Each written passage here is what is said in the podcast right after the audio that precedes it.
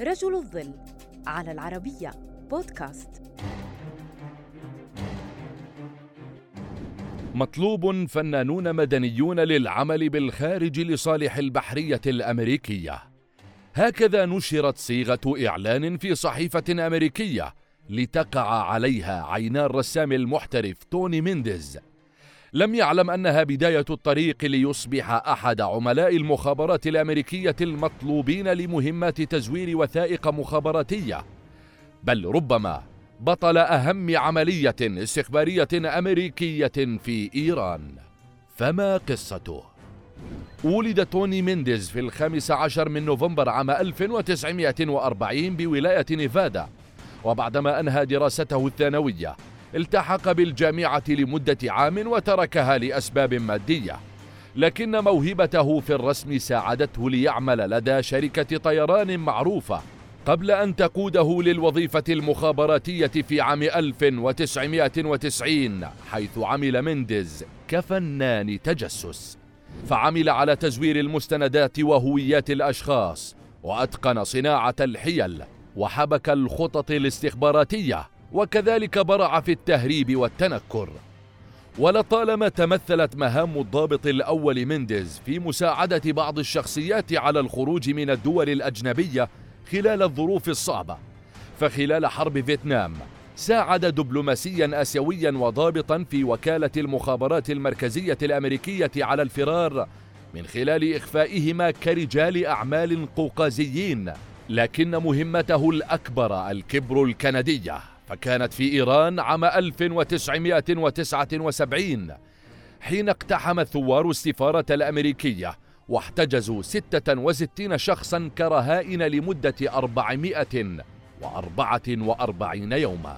هرب حينها ستة دبلوماسيين أمريكيين ولجأوا للسفارة لكن تهريبهم كان المهمة الأصعب التي كلف بها مينديز.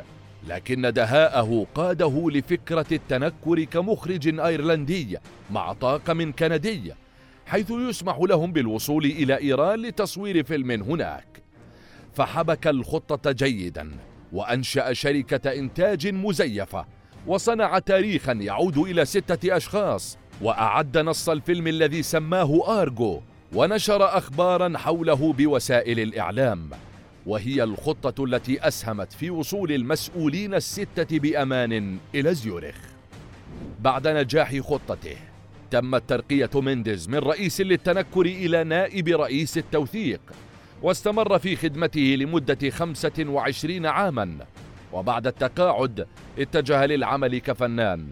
وفي عام 1979 حصل مينديز على جائزة رواد الطريق التي منحت لرواد المخابرات الذين شكلوا أول خمسين عاما لوكالة المخابرات المركزية. وخلال ذلك أعلن لأول مرة عن تفاصيل العملية كما حصل بعدها على العديد من الجوائز والتكريمات. رغم نجاحه المهني عانى مينديز كثيرا على المستوى الشخصي فوالده توفي وهو صغير ثم تزوجت والدته ليعيش طفولة قاسية مع زوج أم وأشقاء كذلك توفيت زوجته بسرطان الرئة عام 1986 قبل أن يتزوج بزميلة له في وكالة المخابرات المركزية. وفي عام 2009 بدأ صراعا مع مرض باركنسون امتد لعقد من الزمن. حيث توفي في التاسع عشر من يناير 2019 حياة مينديز التي كانت سرية أراد أن يخرجها للعامة قبل وفاته فنشر أربعة كتب استنادا لمسيرته وهي ماجستير في التنكر جاسوس الغبار قواعد موسكو وكتاب آرجو الذي يحكي عن عملية إيران الذي أصبح فيلما أيضا. حيث قام بإخراجه وتمثيل دور البطولة فيه بن أفليك ليحقق من خلاله نجاحا كبيرا بالإضافة لحصد جوائز كبرى. وكذلك نال اسمه المخفي لسنوات شهرة عالمية غير مسبوقة.